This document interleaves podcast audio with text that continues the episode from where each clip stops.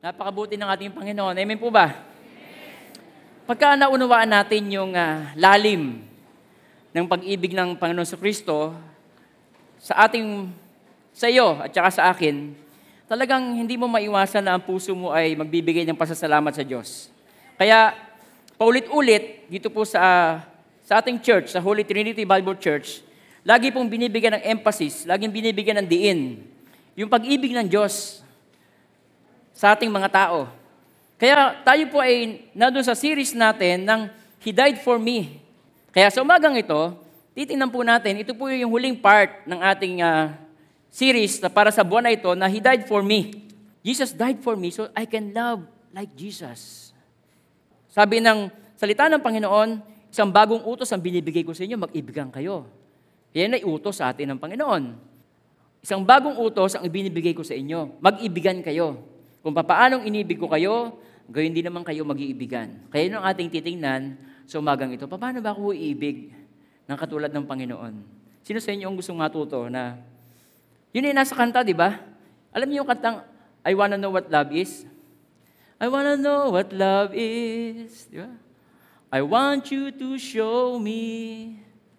I wanna feel what love is. I know you can show me. Ang mga tao, nag-iisip sila, paano ba talaga ang tamang pag-ibig? Paano ba ako iibig, Lord? Ikaw, pinakita mo na sa akin yung pag-ibig mo sa akin. Pero paano ako iibig sa aking kapwa? Amen po. Dahil yan ang pinakamahalagang utos sa ating lahat. Una, ibigay mo ang Diyos ng buong puso, buong pag-iisip, buong kaluluwa at buong lakas. Sabi niya, ito naman ang ikalawa, ibigin mo ang iyong kapwa, gaya ng pag-ibig mo sa iyong sarili. Pero binago na ng Panginoon yon. Sabi niya, ibigin mo ang iyong kapwa, gaya ng pag-ibig ko sa iyo. Paano kita inibig? Amen po. Na pagdating sa pag-ibig, meron kaming assignment na binigay sa amin si Pastor Jesse. Basahin namin ang Book of John 10 times. Talagang binabasa namin yon 10 times. O kayo din po, basahin yung Book of John 10 times.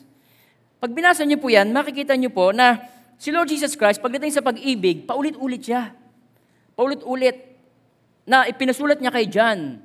Kasi si John, siya yung apostol ng Panginoon sa Kristo na laging nakahilig sa dibdib ni Lord Jesus Christ. Lagi siyang nakalin kay Lord. So nararamdaman niya yung heartbeat ng Panginoon. Kaya marami siyang naisulat tungkol sa pag-ibig. Dito po, ang Panginoon ay napakamadamdamin. Dito sa, nung siya ay nagsimula na, malapit na siyang hulihin at ipako sa krus. Yung gabi na magkakaroon na sila ng Last Supper, nagsimula yun sa John chapter 13. Pag binasa niyo po yan, si Lord ay napakapaulit-ulit siya pagtungkol sa pag-ibig. Sabi niya po dito sa, sa salita ng Panginoon, John chapter 13, verse 34, isang bagong utos ang binibigay ko sa inyo. Mag-ibigan kayo. So parang si Lord ay nagbibili na siya dahil siya ay paalis na siya dahil siya ay mamamatay na sa krus ng Kalbaryo at pag siya nabuhay na maguli, iiwan niya ng kanyang mga disciples at aakit na siya sa langit after 40 days. Ng kanyang pananatili pa sa lupa, ano siya nabuhay.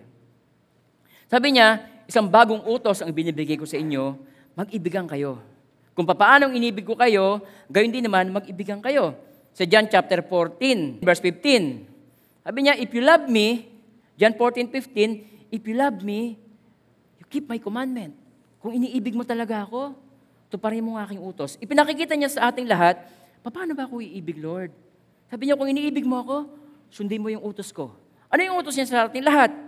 Tayo mag-ibigan. Amen po. Sa John chapter 14, verse 31, Subalit dapat makilala ng sanlibutan na iniibig ko ang Ama at ang ginagawa ko'y ang inuutos niya sa akin. So kahit si Lord Jesus Christ, para patunayan yung kanyang pag-ibig niya sa kanyang Father God, sinusunod niya yung utos ng kanyang Father God. Subalit dapat makilala ng sanlibutan o malaman natin lahat na iniibig ko ang Ama at ang ginagawa ko'y inu- ang inuutos niya sa akin. Kaya tumindig kayo, tayo na, sabi sa kanyang mga disciples. Now, dito po sa John chapter 15, verse 9, sabi niya, kung paanong inibig ako ng Ama, gayon din naman, iniibig ko kayo. Manatili kayo sa aking pag-ibig. Nandun yung lagi binabanggit niya yung love. Sa verse 10, kung tinutupad ninyo aking mga utos, nananatili kayo sa aking pag-ibig. So kung patuloy tayong sumusunod sa utos ng Panginoon, tayo nananatili sa kanyang pag-ibig. Nag-aabide tayo sa kanyang love. Tulad, tulad ko, sabi ni Lord Jesus Christ, tinutupad ko ang mga utos ng aking Ama at ako'y nananatili sa kanyang pag-ibig. Sa verse 12, ito ang aking utos. Inulit na naman niya, mag-ibigan kayo gaya ng pag-ibig ko sa inyo. Sa verse 17, sabi niya, ito ang utos ko sa inyo, mag-ibigan kayo. Paulit-ulit ang Panginoon. Alam niyo kung bakit siya paulit-ulit? Hindi natin kaya yon. Nagpe-pray ako kanina, Lord, o kagabi, Lord, itong preaching na ito'y mahirap. Hindi siya mahirap, imposible. Bakit? Ipinanganak tayo na selfish. Ipinanganak tayo makasarili. Kaya, napakaganda, sa John chapter 14, verse 15, balikan natin, ito yung inutos sa atin ng Panginoon. Sabi niya, kung iniibig ninyo ako, tutuparin niyo ang aking mga utos. Yung pag-ibig na yun, na hindi, hindi tayo ipinanganak lang ganun kagad tayo, na labing kagad tayo sa mga tao. Pag meron nga yung ibang, yung bata patay, di ba? Pag meron siya ng laruan na gusto mo, gusto mo kunin, gusto mo nakawin, gusto mo kupitin. Tapos pag meron ka naman, nagdadamot ka, ayaw magbigay. Tama po? Hindi tayo sanay ng ganon. Kaya alam ng Panginoon sa Kristo na hindi natin kaya yung kanyang utos na yan. Kaya sa verse 16, sabi niya, dadalangin ako sa Ama at kay bibigyan niya ng isa pang patnubay. Sabi sa English, sabi diyan, I will pray the Father and He will give you another helper. Bibigyan niya sa atin yung Holy Spirit ng Panginoon para tulungan tayo na tayo makaibig. Kaya sa umagang ito, bago tayo magpatuloy, tayo muna mag-pray. Sabihin niyo po, Lord Jesus, gusto ko pong sundin ang inutos niyo po sa akin. Kaya po, Lord, wini-welcome ko po ang inyong Holy Spirit sa puso ko upang tulungan ako na ako'y maka- makaibig. Lord Jesus, I receive you as my Lord and Savior of my life. Lord Holy Spirit, you are welcome sa puso ko. Thank you, Lord. In Jesus' name, amen, amen. Kasi alam ni Lord, mahirap. Kasi kung yun ay madali, hindi niya na iniutos sa ating lahat. Amen po, mga kapatid. Nandiyan po ba kayo? Now, sabi ni Lord Jesus Christ sa John chapter 13, verse 15, sabi niya, I have given you an example that you should do as I have done to you. Binigyan ko kayo ng halimbawa, ito'y dapat ninyong tularan. Sa 1 John chapter 3, verse 16, By this, we know love. Because He laid down His life for us, we also ought to lay down our lives for the brethren. Dito natin nakikilala ang pag-ibig sapagkat ibinigay niya ang kanyang buhay alang-alang sa atin at narapat nating ibigay ang ating buhay alang-alang sa ating mga kapatid. Kaya ang question ay, paano ko ba may ibig ang aking kapatid na katulad ni Lord Jesus Christ? I wanna know what love is. Please show me, di ba? I want you to show me. As si Lord Jesus Christ, ipinakita niyo sa ating lahat. At kaya sabi ng Panginoon, binigyan ko kayo ng halimbawa na dapat ninyong tularan. Tingnan niyo po, una, ang, ang pag-ibig ay utos natin sa atin ng Lord yan. Isulat niyo po, ang pag-ibig ay utos. Kasi sabi niya, a new commandment, isang bagong utos ang binibigay ko sa inyo. Kaya ang pag-ibig, yan ay utos. Sa John chapter 15, verse 12 to 14, This is my commandment. Yan. That you love one another as I have loved you. Greater love has no one than this, that to lay down one's life for his friends. Nialay niya ang kanyang buhay para sa kanyang mga kaibigan. Wala nang ibang hihigit pa sa ganong klase ng pag-ibig na ialay mo yung buhay. Madali mag-alay ng pera, madali mag-alay ng damit, pero pag buhay ng usapan, hindi madali yon. Lalo't buhay ng anak mo. Lalo sinasabi ko sa inyo dati, di ba? Meron kang kapitbahay na adik, uh, manyak, uh, sakit ng ulo ng barangay, tapos nagkaroon ng tama sa kidney. Pago yung kidney ng anak mo, kamats ng kidney niya. Kumatok sa bahay mo, nabalitaan ko po kasi, yung kidney ng anak nyo, kamats sa kidney ko, pwede ho bang mahingi yung isa? Di ba? Bibigay mo ba yon? Si Lord, eh, hindi lang kidney ang binigay niya sa atin. Buhay niya mismo. Ibinigay niya sa ating lahat. Amen po? Ganun siya kabuti. Tayo lahat ay makasalanan, tayo ay imperfect na tao. Tayo ay karapat dapat sa parusa, sumpa. Minsan niya kilala, kilala natin si Lord eh. Pero mas pinipili pa natin suway ng Panginoon. Amen po. Sino ba sa inyo aamin? Ako, umaamin ako eh. Yung problema ko, yung free will ko eh. Alam ko yung katotohanan, alam ko yung dapat kong gawin, pero maraming pagkakataon, mas napipili ko pa din. Pero si Lord, ang pag-ibig niya sa akin at sa inyo, hindi nagbabago. Mahal na mahal niya pa rin tayo. Kaya ito'y utos niya sa ating lahat. Ito ang aking utos na kayo magmahalan sa isa't isa, gaya ng pagmamahal ko sa inyo. Walang mahigit pang dakilang pag-ibig kaysa rito na ibinigay niya sa isang tao ang kanyang buhay dahil sa kanyang kaibigan. Kanyang mga kaibigan. Kaya aking mga kaibigan, kung ginagawa ninyo ang mga bagay na inutos ko sa inyo. Ibig sabihin, pag sinusunod mo si Lord, na mag, ikaw ay umibig sa iyong kapwa, friends kayo ng Panginoon. At gustong gusto ko yon. Ako'y maging friend ni Lord. Bakit? Dadating kasi ang time, haharap ako sa Kanya. Dadating ang time, haharap ako sa Panginoon. Ayokong may sumbat na madidinig si Lord. Gusto ko madinig ko sa Kanya, come into the joy of the Lord, my good and faithful servant. Di ba? Masarap madinig yun, ano? Gusto niyo bang madinig yun sa harapan ng Panginoon? Come into the joy of the Lord, my good and faithful. Hindi sinabing perfect. Hindi sinabing, come into the joy of the Lord, my good and perfect. Walang perfect servant. Kahit yung mga lingkod niya ng Old Testament, walang perfect. Pero merong faithful. Bakit? Nagpapatuloy kahit mahirap, nagpapatuloy kahit na nakakarinig na hindi maganda, nagpapatuloy kahit binabagyo, kahit na hinahagupit, nagpapatuloy. Kahit bumabagsak sa pagkakasala, nagpapatuloy pa rin sila. May good and faithful servant. Now, titingnan po natin yung example ni Lord Jesus Christ, nung, kung anong klaseng pag-ibig at paano natin ito i-apply sa ating mga buhay. Number one, yung pag-ibig ni Lord Jesus Christ, siya ay humble and obedient. Napaka-humble ni Lord. Siya ay Diyos. Imagine mo, Diyos yun. Na lumikha sa ating mga tao. Tayo kanya lamang nilikha. Pero siya napaka-humble ni Lord. Tingnan niyo po, Philippians chapter 2, verse 5 to 8. Let this mind be in you. Yun ang kagad ng kanyang introduction. Let this mind be in you. Itong kaisipan na to ay maging magkaroon kayo ng ganitong klase ng kaisipan. Which was also in Christ Jesus, who being in the form of God, did not consider it robbery to be equal with God, but made himself of no reputation. Tinanggal niya yung kanyang reputasyon. Maraming mga tao, gustong-gusto ang reputasyon. Gusto niya siya ang nakaposisyon, gusto niya siya ang pinakamayaman, siya ang pinakamaganda, siya ang pinakasikat sa bayan ng Naik. Gustong-gusto reputation. Siya ang maraming naglilingkod sa kanya. Ang driver niya, lima, ang katulong niya, pito. Si Lord Jesus Christ, hindi. Sabi po dyan, but made himself of no reputation, taking the form of the bondservant. Grabe. Ah, Sa church, meron kayo makikita. Director ng DSWD, naglilinis ng church natin dito sa CR. Mga ministry na hindi gusto ng karamihan. Yung iba dito ay medtech by profession, pero naglilinis ng banyo, naglilinis ng CR. Amen po. Ay yung iba eh, wala pa namang malaking posisyon eh. Hindi ayaw magdampot ng ano. So yun ang chismis. Hindi chismis. Example. Example. Merong dalawang klase ng principal. Principal. Yung isa, nakita ko kasi eh. Nakita ko, principal,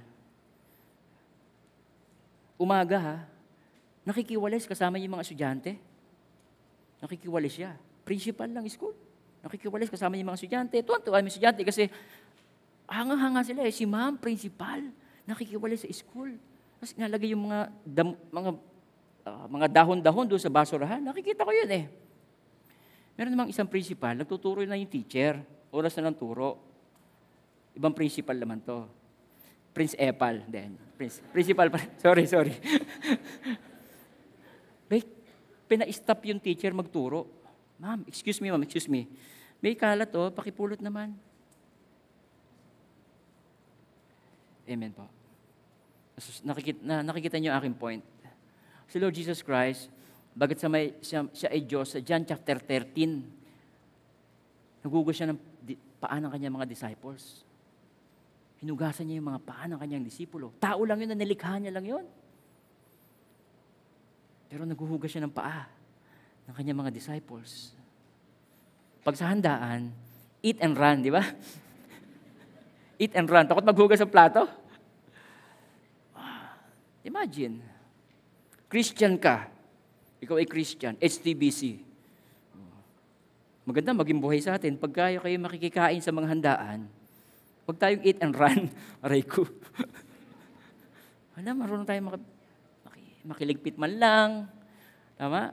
Amen po. Mamaya, pagkatapos ng gawain natin, oh, wag eat and run. Makitulong ka mag ayos ng chair, ng ano. Pag merong kalat diyan sa sa floor na katapat mo na, pulute, sabi mo pulute. Di makikita kayong basura diyan sa labas. Hindi ako yan. Eh, may janitor naman dito, meron tagalinis dito. Eh, Lord naman eh, Jesus eh, hindi naman ganon. Nandiyan po ba kayo mga kapatid? Binibigay ko yung halimbawa ni Lord Jesus Christ na let this mind be in you, sabi sa Bible. Kasama ako doon. Sabi niya, verse 7, But he made himself of no reputation, taking the form of bondservant, and coming in the likeness of men. And being found in the appearance of men, he humbled himself and become obedient. Siya naging masunurin. To the point, ito matindi, to the point of death, even the death of the cross. Grabe, di po ba? Now, paano mo i-apply yan? Tinan niyo po, ang Diyos, kahit na siya ay Diyos, na tayo mga tao naka-offend sa Kanya, sa ating pagiging masuwayin sa Diyos, siya pa rin ang gumawa ng paraan para ma-restore tayo. Siya pa rin nag-humble. Pwede niya tayong sunugin lahat sa impyerno at gumawa ng bagong tao. Pero hindi eh. Hindi niya kayang gawin yon. Dahil na mahal na mahal kanya, nag-humble down siya, hinumble niya ang kanyang sarili, hinubad niya ang kanyang pagiging Diyos, at nag, nagkatawang tao si Lord Jesus Christ, at siya naging masunurin, siya naging masunurin, humble and obedient to the point of death, para lamang ikaw iligtas, para lamang ikaw i-restore. Now, paano mo i-apply sa iyong buhay? Alam ba, ikaw ay tatay, tatay ka, ikaw nasa posisyon, meron kang reputasyon. Tapos yung anak mo, may pagkakataon na ikaw ay uh, nilapastangan at nagkaroon siya ng maling desisyon sa kanyang buhay. Nagrebelde siya sa iyo, nagkaroon siya ng maling desisyon sa kanyang buhay, pero alam mo, yung desisyon niyang yon, ikapapahamak niya. Anong gagawin mo? Ikaw ang tatay. Patuloy mo bang pangahawakan yung posisyon mo bilang tatay? Hindi ko siya patatawaran kasi hanggat hindi siya lumuluhod sa harap ko at nagpapakumbaba sa harap ko. Tapos ko siyang pakainin, paramdaman. No. Kung alam mo yung kanyang desisyon ay ikapapahamak niya, mag-humble down ka, ipag-pray mo siya, Lord, I pray for my son. I pray for my daughter. Yun ay magandang example, katulad doon sa father ng prodigal son. Di ba? Kinuha niya na yung kanyang mana, tapos nilustay niya yon sa hindi magandang pamumuhay. Tapos ito, pabalik yung kanyang anak na nilustay yung kanyang kayamanan, na kinuha na yung kanyang parte, na hindi maganda sa paningin ng mga Hudyo dahil parang mong sinabing, buhay pa, eh, kukunin mo na yung mana, parang pinag-pray niya na, tatay, sana mamatay ka na, na ma-enjoy ko na yung mana binigay mo sa akin. Nilapasta nga siya doon eh. Pero I believe, na habang wala yung kanyang anak, at alam niya ng anak niya, delikado ang kanyang ginagawa, yung father, yung father na yon nagpe-pray yon. I'm sure. Why? Naghihintay siya eh. Inintay niya sa pagbabalik eh. Di ba? Malayo pa natanaw niya na. Bakit niya natanaw yon? Hinihintay niya yon. At hindi lamang yon. Patakbo niyang sinalubong. Alam niyo ba sa batas ng Hudyo, ang isang ama, yun ay nakakasira ng honor ng anak mong rebelde, sasalubungin mo ng patakbo. Kasi sa batas ng mga Hudyo, pag ang isang bata ay lumapastangan sa kanyang mga magulang, dadalhin yun sa plaza yon babatuhin yun hanggang sa mamatay. Kaya patakbo siya, tas niyakap niya. Bakit? Pinoprotektahan niya ang kanyang anak sa mga babato sa kanya.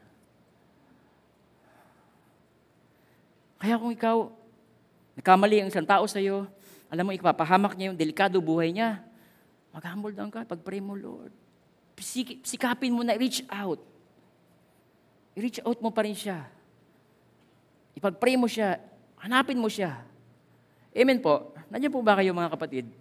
Yun ang humble at saka obedient. Kahit nasasaktan na tayo, kahit may mga taong nagkakagawa ng hindi maganda sa atin, magagawa pa rin natin ipag-pray. Yung mga tao na yon at makukuha pa rin natin tanggapin ang paghingi nila ng tawad sa kanilang pagkakamali. Dahil ganun ang ginawa sa atin ni Lord Jesus Christ.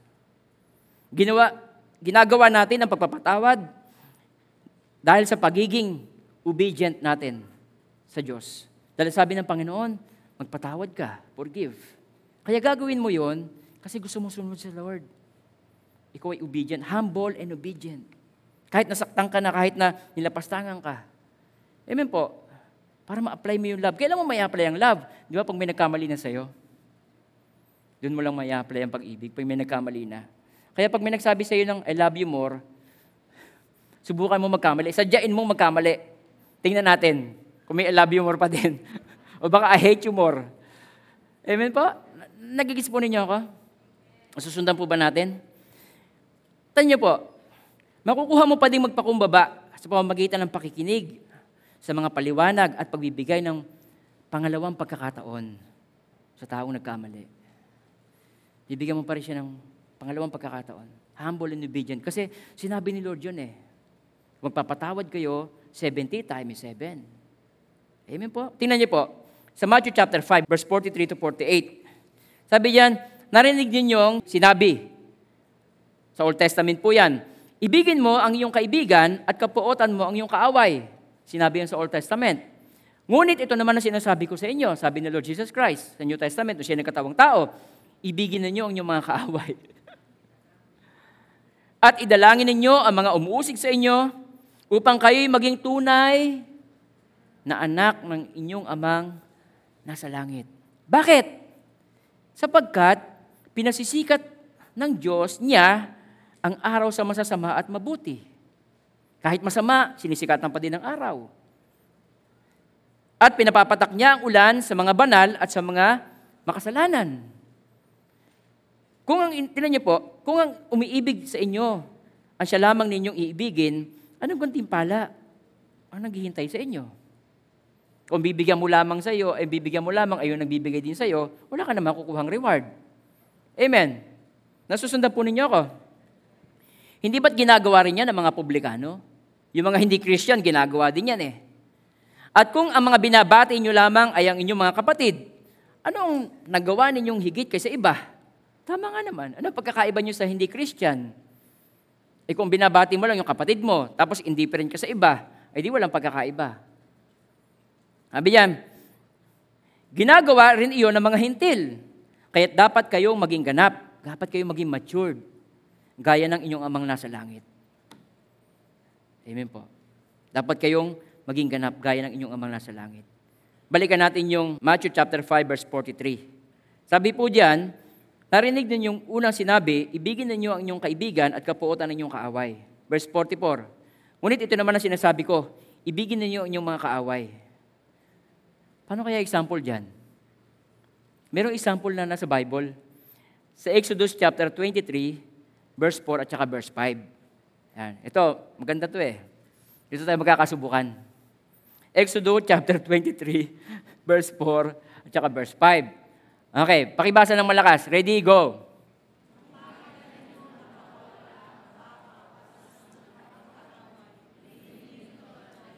Okay, stop. Sabi yan, kung makita ninyong nakawala ang baka o asno ng inyong kaaway, hulihin nyo ito at dalhin nyo sa may-ari. Eh di ba, pag nagpe-pray tayo, pag may kaaway tayo, sana manakawang ka sana. Mabangga ka sana. Oh. Mamatay na sana yung mga alaga mong hayop. Eh, iba pala sa Diyos. Sabi niya, kung makita ninyong nakawala ang baka na yung asno, ng inyong kaaway, hulihin nyo. Bigay mo sa kanya. O, di ba? Kaya? Sabi biyaya ni Lord. Kaya sabi ko sa inyo, kailangan natin ng Holy Spirit, Lord, please. Gusto ko sumunod sa iyo. Gusto kong patunayan na mahal kita. So kung maramdaman mo na mahal kita, Lord, kaya I humble, i-humble mo, humble down mo yung sarili mo and be obedient to God. Verse 5. Ito. Kapag nakita ninyo, basa.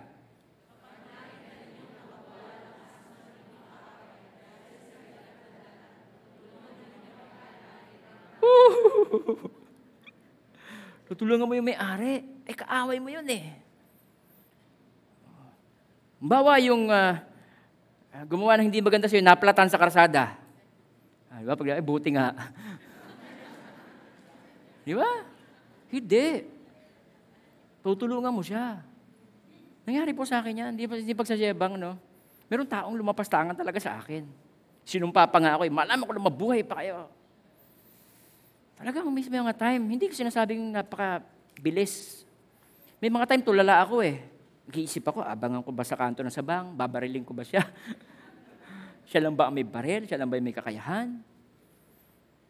Sabi ko, Lord, bakit ba ako ginanito ng tao na to? Wala naman akong ginawang masama sa kanya. Ang ganda ng salita ko eh. Wala naman akong ginawang masama sa kanya. Bakit niya ako ginanto? Parang may impression ng Panginoon sa akin. Sabi niya, ako naman wala rin namang ginawang masama.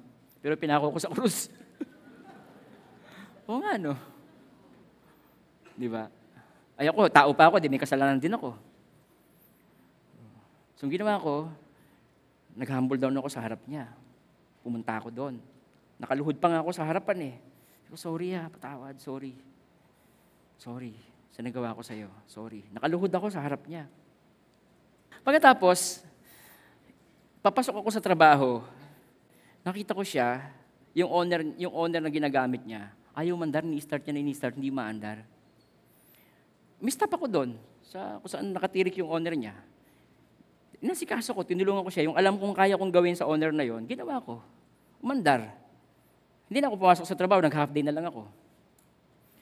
Isang pagkakataon, uh, nagkasakit siya. Um, may pinapagawa siyang bahay. Tapos, pagdalaw namin ng asawa ko, may sakit. Sabi niya, pwede bang ano, ikaw na magbantay sa materialis kung parating? Okay, sige. Tapos dumating ang time, nubusan siya ng pera. Wala na akong pangpasweldo sa tao. Pwede bang, nahiya kasi ako, isang lamot itong mga alahas ko. Sige na, wala ako, wala ako sa sanglaan. Amen po. At least, naipapakita mo sa Panginoon na mahal mo siya kasi gusto mong sumunod sa Kanya, kay Lord Jesus Christ. At kayo din, hindi kayo exempted doon. Maraming taong magkakamali sa iyo, nakagawa ng hindi maganda sa iyo. Ito na yung pagkakataon yung tanong mo sa Lord, nararamdaman mo bang mahal kita? Ramdam na ramdam ko, mahal mo ako. Pero Lord, ramdam mo ba na mahal kita? May papakita mo yon kung ikaw ay merong humble heart at saka marunong kang magpatawad. Marunong kang gumawa ng mabuti.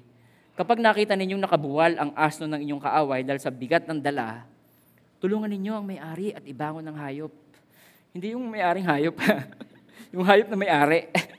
Hindi yon. Yung hayop, hindi yung hayop na may-ari. May-ari ng hayop.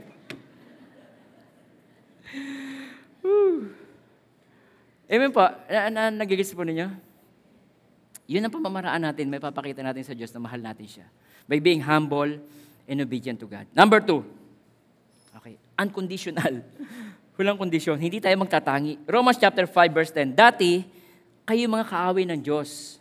Lagyan niya mo na sinisimulan sa iyo muna personal. Dati ikaw ito, dati ganito ka, dati ganyan ka. Sab dati kayo kaaway ng Diyos. Ngunit ngayon, tinanggap niya kayo mga kaibigan niya, alang-alang sa pagkamatay ng kanyang anak. Kaya tiyak ang pagkaligtas natin sa pamamagitan ng pagiging buhay ni Kristo. Ibig sabihin, dati kaaway tayo ng Diyos, pero tinanggap tayo ng Diyos alang-alang sa pagkamatay ng kanyang anak. Now, kaya tayo naman po, alang-alang sa pagkatanggap na sa atin ng Diyos. Tinanggap niya tayo dahil kay Lord Jesus Christ, tanggapin naman natin ang mga taong minamahal ng Diyos. Huwag tayo magtatangi. Lagi nating iisipin, mahal ni Lord yung tao na yan. Basta tao, sabi niya, basta tao, mahal ng Diyos. Kaya kung sino mang tao ang ilalagay ng Panginoon sa harapan mo, ipinamamahal yan ni Lord sa iyo. Kung papaanong tinanggap tayo ng Panginoon, tanggapin din natin yung ating mga taong nilalagay ng Panginoon sa ating harapan. Romans 15 verse 7. Sabi niya, kaya tanggapin ninyo ang isa't isa, gaya naman ni Kristo na tinanggap kayo sa kalwalatian ng Diyos. So tinanggap tayo ni Lord Jesus Christ. Kaya tanggapin din natin. Kahit anumang klase ng taong lalagay ng Diyos sa iyong harapan, anuman ang ugali niya, yung kulay, yung estado sa buhay, basta nilagay ng Lord sa iyong harapan, mamahalin mo yan.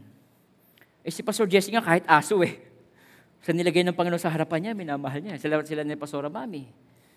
Meron silang pinapag-aral, hindi naman nila anak. Meron silang kinukukup sa church. Hindi naman nila yung anak. Pero yun na inilagay. Ang kinikilala nila, inilagay ng Diyos yun sa kanilang harapan. Amen po. Ikaw din, mayroong mga taong inilagay ng Diyos sa iyong harapan na mamahalin mo. Papakitaan mo ng pag-ibig. Walang kondisyon. Katulad po ng mga workers natin sa church. Nakikita niyo mga usher natin, mga greeters natin. Lahat ng mga tao wini-welcome, iginaguide. Nalagay sa magandang upuan, kung saan malamig ang aircon. Wala pinipili. Sinasabing, ah, pangit sa likod.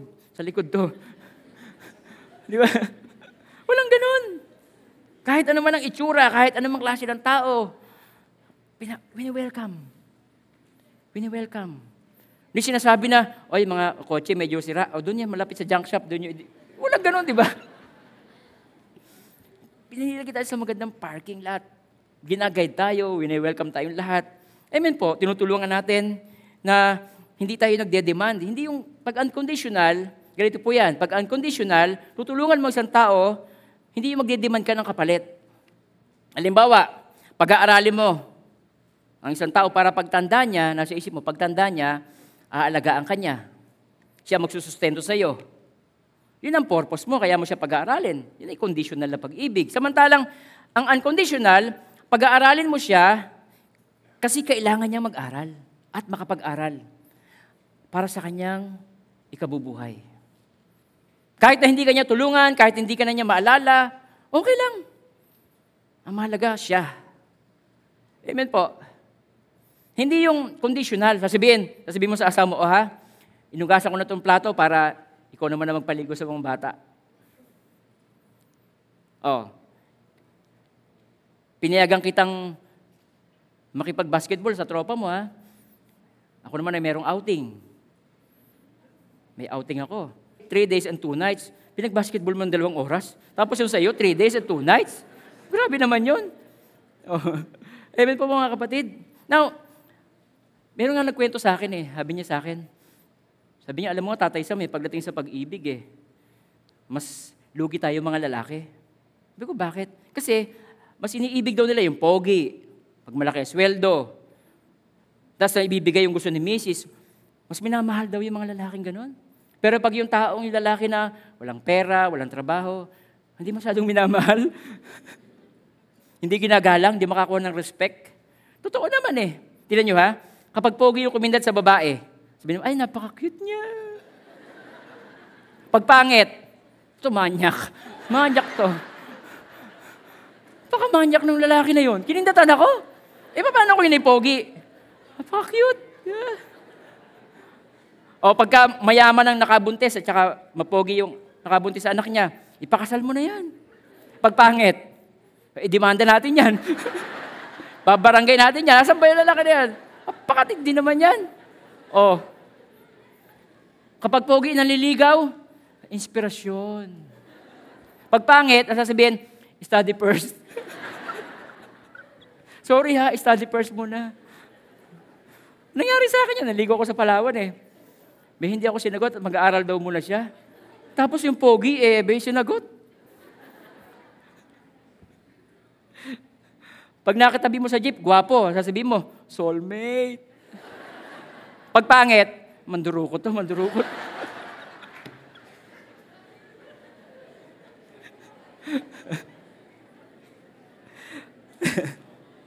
Di ba? Kawawa naman kami mga, po, mga lalaki. Pag kumindat eh, gwapo eh, cute daw. Tapos pagka na katulad ko eh, manyak. Ang unconditional love is always giving and impossible to take or be taker. Yun yun. Yun ang unconditional, always giving. At siya imposible na maging taker. Kasi ang concern niya, yung ikabubuti ng kanyang kapwa.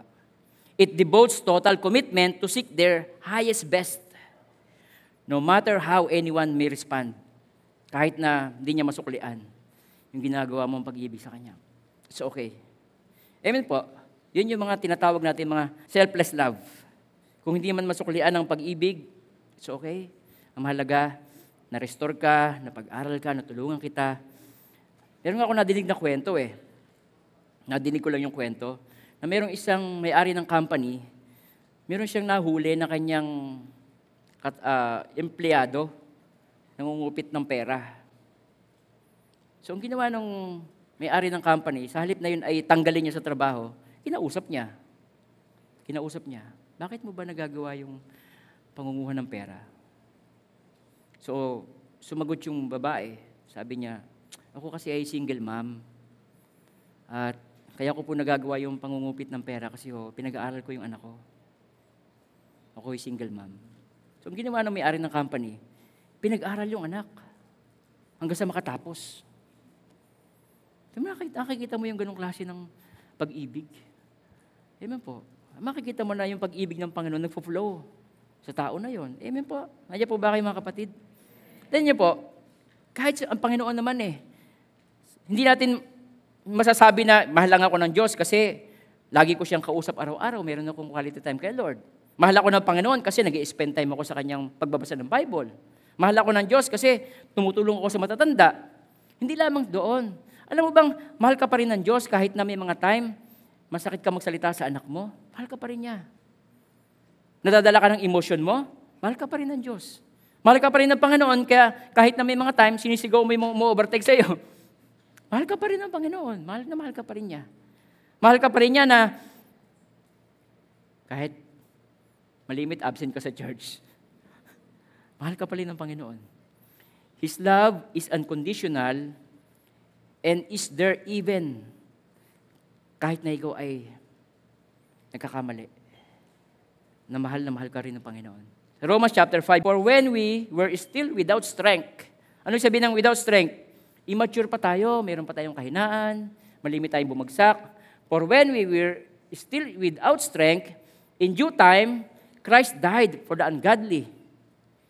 For scarcely for a righteous man will one die. Yet perhaps for a good man, someone would even dare to die. But God demonstrated His own love towards us in that while we were still sinners, Christ died for us. Walang kondisyon. Kahit nung tayo mahina pa, makasalanan pa, kaya gusto ng Panginoon, tayo man, ay tulungan natin yung mga immature. Isipin mo na lang na yun ay kanyang, bunga ng kanyang immaturity. Kaya tutulungan mo siya, sisikapin mo siyang ma-restore, sisikapin mo siyang um, makapanumbalik, sisikapin mo siyang makamove on, bibigyan mo siya ng pagkakataon, dahil mahal din siya ng Panginoon. Amen po? Kaya sa ating church, ang ating pong church ay lagi nakakatanggap ng maraming request tungkol sa mga taong nangangailangan. Maaring ito'y member at saka hindi natin member. May mga lumalapit po sa atin. Halimbawa, at yung po mga lumalapit na yun, sinisikap ng ating church na matugunan. Kahit hindi member, kahit member, sinisikap. Halimbawa po, funeral service. Meron po tayong mga funeral service. May mga preacher po tayo dyan.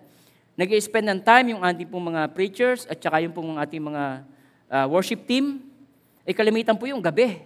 At marami mga tao. Pero nandun po sila. Sa kasal, wedding. Eh po, may mga pagkakataon na lumalapit po sa ating magpa- gustong ituwid yung kanilang pagsasama na maging maayos sa harapan ng Diyos. Eh, pastor, wala po kami budget, wala kami pera. O, walang problema. Kung wala kang panghanda, oh, si Pastor Jun na maghahanda. Paghahanda ka ni Pastor Jun, sabihin mo lang sa kanya, Pastor Jun, gusto ko magpakasal. wala po akong paghanda. Ay, nako, napakadaling kausap niyan. Kasi sa aming mga pastor, siya yung may liwanag, kaya talaga. Amen. Sabihin nyo kay Pastor Mami, nako, hindi kayo papahindian yan. Si Pastor Jesse, sabi niya, mas gustong gusto niya yung office wedding kasi yung solemnity ng wedding, nandoon. Sabihin mo lang, akong bahala. Oh, yung gusto magpakasal dyan, ha? Eh, ang, ang point ko, sinisikap nating tugunan. Yung mga lumalapit, ayuda. Pag merong may sakit, dinadala sa ospital. Si Cathy, napakasipag sa ganyan. Si EA, yung ating mga, mga workers natin sa church, talagang pinupuntahan. Amen po. Counseling. Casting out demons. Pati mga, nagiging ano kami, demon buster eh. May nararamdaman kami sa bahay, Pastor, pwede ba pumunta kayo? Okay, nandiyan kami. Amen po.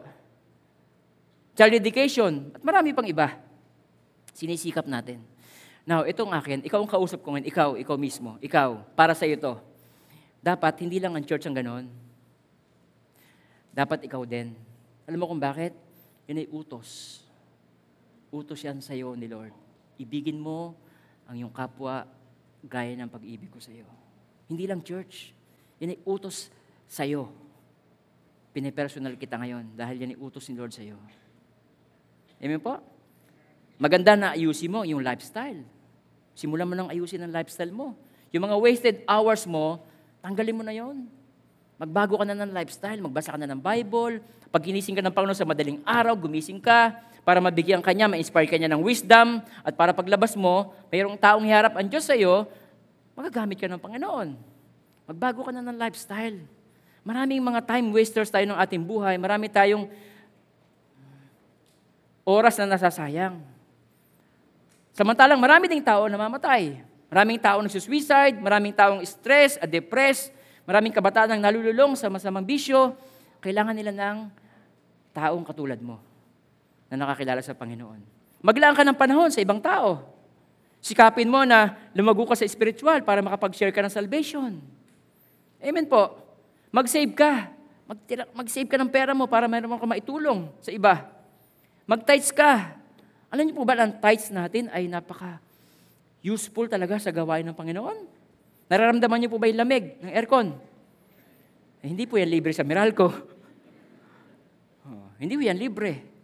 Yung ating kuryente, ah, yung ating mga upuan, ang mahal po ng upuan ngayon, yung ating pong pinagawa ditong extension ng ating ah, function room, in-extend na po yan. Limang milyon po yan. May aircon din po yan, ilalim at saka sa itaas. Para po sa tao yon na minamahal ng Panginoon. Kaya, give your tithes. Maraming maaabot yan. Marami tayong sinusundo ng mga walang pamasahe. Sinusundo natin sila. Eh, hindi naman po pwedeng sabihin sa Petro na, eh, by faith ho ah. Ah, sasabihin ng Petro, okay, by faith din to ha. Parang walang natulo. By faith nga eh. Isipin mo na lang, meron yan. Pwede bang ganon? Oh. Nagagamit. Kaya mag-offering ka, tumulong ka sa church. Yun ay ikaw na ang kausap ko ngayon. Alam niyo kung bakit? Utos yan. Why? Because pangatlo, love is sacrificial. Si Lord Jesus Christ, sinacrifice niya.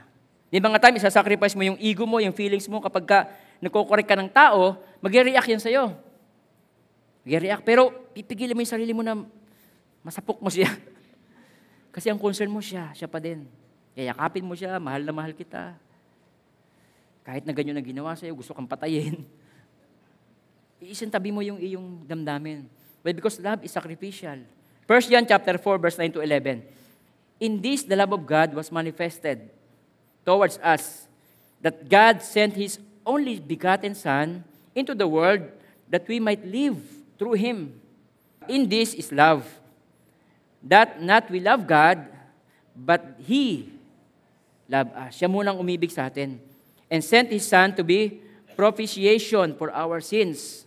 Beloved, if God so loved us, we also ought to love one another. May sarong kang sacrifice. Isinugo niya ang kanyang bugtong na anak. Ano yung sabihin nun?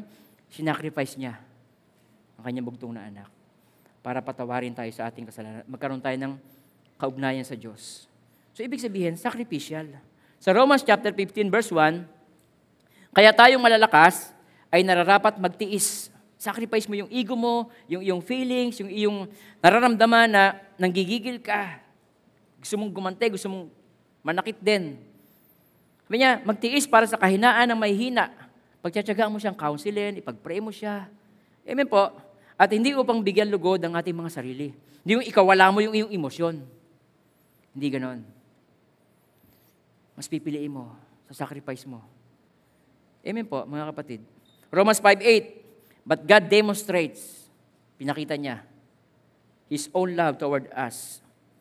In this, while we're still sinners, Christ died for us. Hindi tayo minahal ng Diyos dahil tayo attractive ng mga tao. Hindi dahil sa pareho kayo ng interest ng Panginoon. Hindi po yon. Minahal niya tayo kasi mahalaga tayo sa Kanya. Kaya, sacrificial, unconditional, agape, love ng Panginoon sa atin, ay pwede mong i-apply sa iyong married life. Hindi ka mag, mag, uh, maglilista ng mga mali. It doesn't matter how your spouse respond. If you want to love like Jesus, loves you, you have to put yourself aside. Alam niyo po ba ang buhay may asawa ay pinipirmahan natin doon, di ba? Marriage contract tawag nila. O binago na marriage certificate. Pero biblically speaking, ang buhay may asawa o pagpapa- pagpapakasal ay hindi siya contract. Yun ay covenant. Ang contract kasi iba. Nakabase po yan sa ah, trust. Titiwala. Kaya, pag meron kayong project, kukunta, kukuha ng contractor, di ba? Ito yung requirements ng materials, ito yung kapal ng bakal, ito yung height, yung design, ganito yan. Magpipirmahan kayo. Ngayon, kapag yung contractor ay hindi niya nagampanan, yung nire-require mo na materyales at yung tibay, pwede mo siyang idemanda. Kaya may abogado kayong dalawa. Kung yun namang may-ari ng nagpapagawa, hindi siya binayaran, natapos na yung bahay, hindi siya binabayaran, pwede naman siyang kasuhan din. Pwede nilang tanggalin yung contra- breach of contract, tapos demandahan silang dalawa. Contract. Pero sa buhay may asawa, iba. Covenant. Okay? Sa contract, pag hindi nagawa ng isang partido ang kanyang responsibility, pwede mo siyang hiwalayan o kasuhan. Sa covenant ng Panginoon, sa marriage covenant, iba. Kahit hindi niya nagagawa yung kanyang part, gagawin mo pa rin yung iyong part. Dahil yun ay covenant. Sa Malakias chapter 2, verse 14. Sabi yan, you say, for what reason? Because the Lord has been witness between you and the wife of your youth. Nung nagpakasal kayo, siya ang witness, ang nasa kalagitnaan ninyo.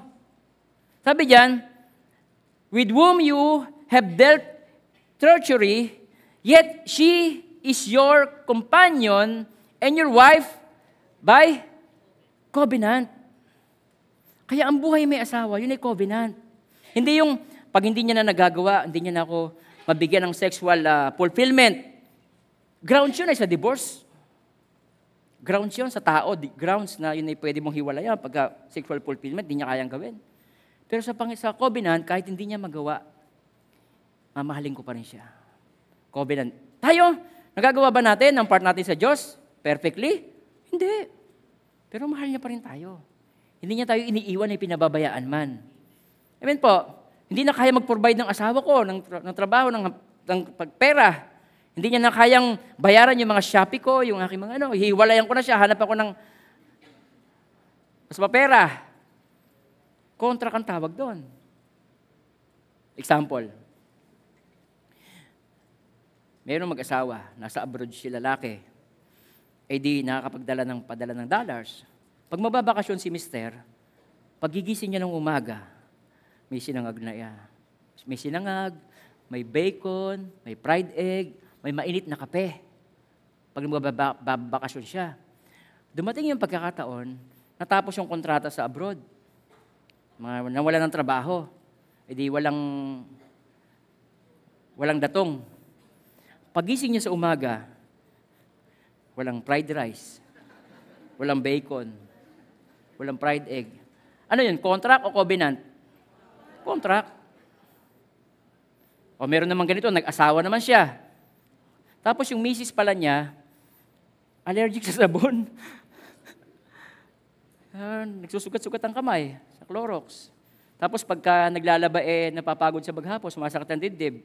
So, ang ginawa ng lalaki, siya naglalaba. Ano yung contract o covenant? Covenant. Na kahit na hindi nagagawa ng partner mo ang kanyang responsibility, gagawin mo pa rin ang iyong responsibility dahil covenant. Amen po. Sacrificial. Yun ang buhay, yun ang pag-ibig. Sacrifice mo pa rin. Kaya hindi ka mga, hindi ka, ay anong sabihin na, si pastor ayun nagsasampay ng damit, under, eh ano? At least, ginagawa ko yung aking covenant. Amen po? Kaya pag magpapakasal kayo, sisiguraduhin niyo muna na covenant. Kasi sabi sa, di ba, yun ang sinasabi ng mag-asawa? In sickness, and in health. Eh nung na-stroke yung asawa, iniwan eh. Kasi hindi na kaya mag-provide eh. Iniwan nung na Kung kailan pa na-stroke, siya kanya iniwan.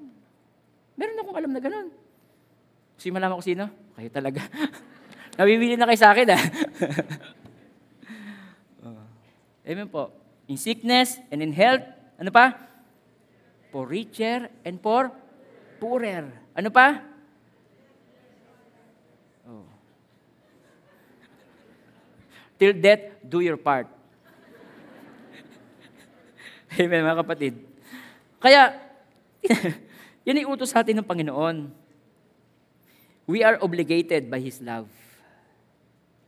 to love others. Dahil yun ang sinabi sa atin ng Panginoon. John, 1 John 3.17 Kapag nakita ng sino man na, na may kaya sa buhay ang kanyang kapatid na nangangailangan at hindi niya ito tinulungan, paano niya masasabing siya ay umiibig sa Diyos? Oh. Di ba? Tama naman. Paano masasabing umiibig ka sa Panginoon? Kung merong nakitang may nangangailangan tapos yung kapatid, hindi mo naman siya tinutulungan. Sinasara mo yung, yung puso mo, sinasaraduhan mo. Meron kang kakayahan, meron kang pagkain, meron kang pananamit, meron kang transportation, pang transportation, may sasakyan ka. Tapos nakita mo yung nangangailangan, hindi mo siya tinutulungan. Sabi niya, paano niya masasabing siya umiibig sa Diyos kapag sarado ang puso natin sa ganyan? Now, paano ba natin nasasabing sarado ang puso natin sa mga ganyang klase ng tao? Ito yung klase ng pananalita. Pag meron tayo nakita may taong pang, may pangangailangan, dito mo masasabi na sarado ang puso mo. Kasabihin mo, eh kung hindi ba naman niya nagpakatanga, eh di sana maganda buhay niyan. Di ba? Ba't ko tutulungan yan? Eh, nagpakatanga siya sa sarili niya. Eh, tanga na nga eh. Eh, di tulungan mo na, ikaw ang matino eh. Di ba? Mas maganda yung ganun. Ikaw na nga ang nakakaalam ng tamang gawin eh. Eh, di why not i-guide mo siya, tulungan mo siya. Pero pag sinabi mong gano'n, ibig sabihin, sinasaradahan mo yung puso. Ikaw ang may wisdom, ikaw ang may knowledge, ikaw ang may pamamaraan na maganda, effective. Ay di, tulungan mo siya. Reach out mo siya. Pangalawa, lagi na akong tumutulong. Kaya mong iba naman. Ng mga iba naman. Lagi na lang kasi ako. Sabihin, sarado ka. Ayun ang inilagay ng Panginoon sa iyong harapan. Hindi aksidente na nilagay sila ng Diyos sa iyong harapan. Pwede mo sabihin na, kulang pa nga sa akin to eh. Kailangan ko nga rin mag-ipon eh, kailangan ko nga rin to eh. Pero nasa iyong harapan, binibigay ng Panginoon sa iyong harapan yung tao na yon. Sarado ang puso mo. Pwede mo sabihin na, kapag tinulungan ko ito, mimi at mayain ako nito. Tama? Pero yun yung klase ng mga katwiran na pinakikita natin na sarado tayo. Ang puso natin ay sarado sa pagtulong sa ating kapwa. This is my commandment that you love one another as I have loved you. Paano niya tayo inibig? Merong sacrifice si Lord. Kaya, pwede mong isacrifice ang iyong oras. Mag-spend ka ng time sa mga tao.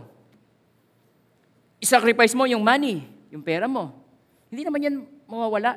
Ibabalik din ng Panginoon yan. Magpapalain ka din ng Diyos. Isacrifice mo yung freedom. Alam mo yung freedom, pastor? Because of commitment, yung freedom mo, babawasan mo. Meron kang commitment sa church. Sa couples, meron nag-share sa amin ng commitment. Binigyan niya ng definition. Sabi niya, commitment is an obligation that restricts freedom. Sabi ko ba? Matindi ka ako yung ibig sabihin yan.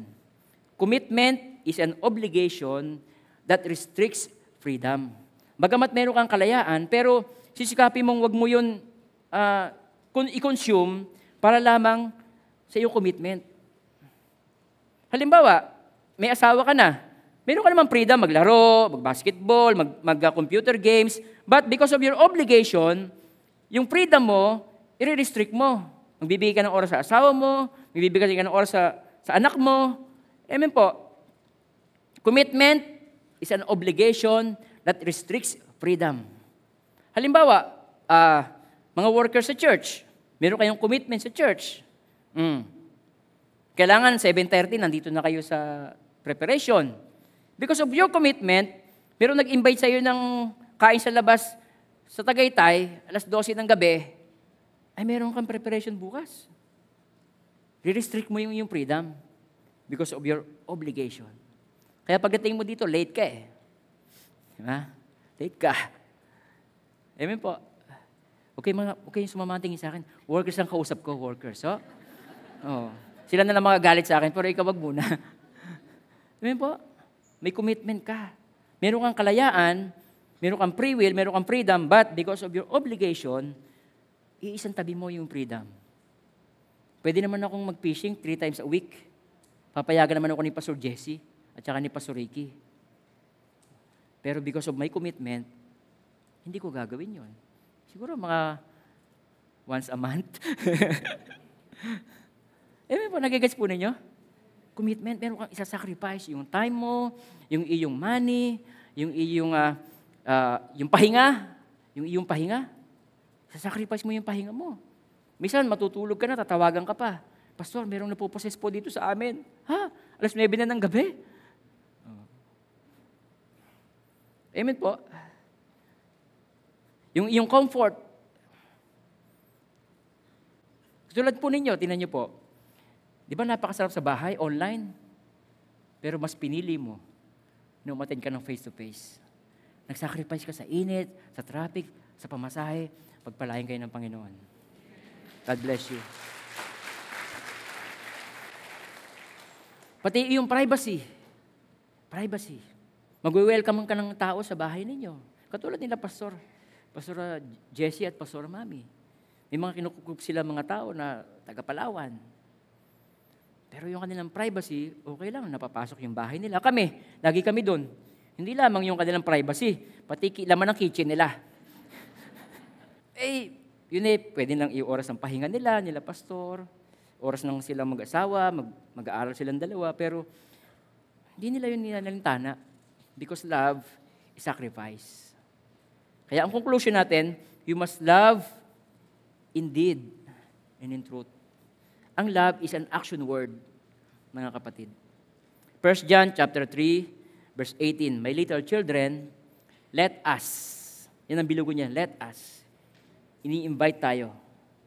Let us.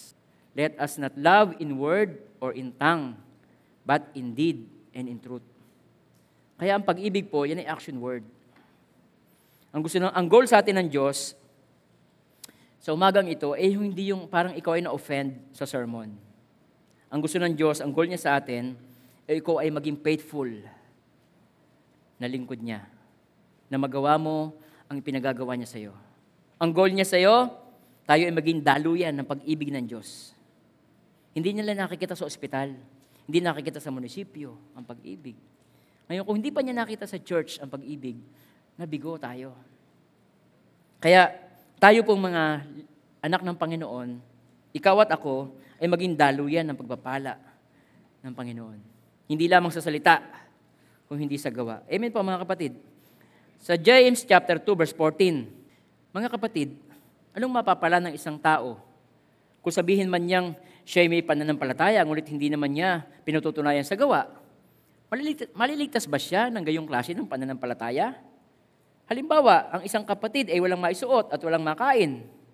Kung sasabihin ng isa sa inyo, patnubayang kanawa ng Diyos, magbihis ka at magpakabusog, ngunit hindi naman niya binigyan ng kanyang kailangan, may mabuti bang may dudulot sa kanya yon? Gayon din naman, patay ang pananampalatayang walang kalakip na gawa. Ibig sabihin, patay din ang sinasabi mong love kung walang action. Amen po. Kaya ang gusto ng Panginoon, ang pinaka-point ng whole month message na ito, ang pinaka-point ng buong series na ito ng um, He died for me, ay matransform tayo sa pamagitan ng pag-ibig ni Lord Jesus Christ sa atin. Yung pag-ibig ng Panginoon, matransform tayo doon, makaibig tayo sa ating kapwa. Sabi ng kanyang alagad, we love because He first loved us. Amen? Tanggapin niyo po ang mga pagpapalang ito. No, may the Lord God bless you and keep you, and may His face shine to each and every one of you. His countenance be upon you and bring you peace. In the name of the Father, and of the Son, and of the Holy Spirit, in Jesus' name, Amen, Amen. God bless you po, inyong lahat.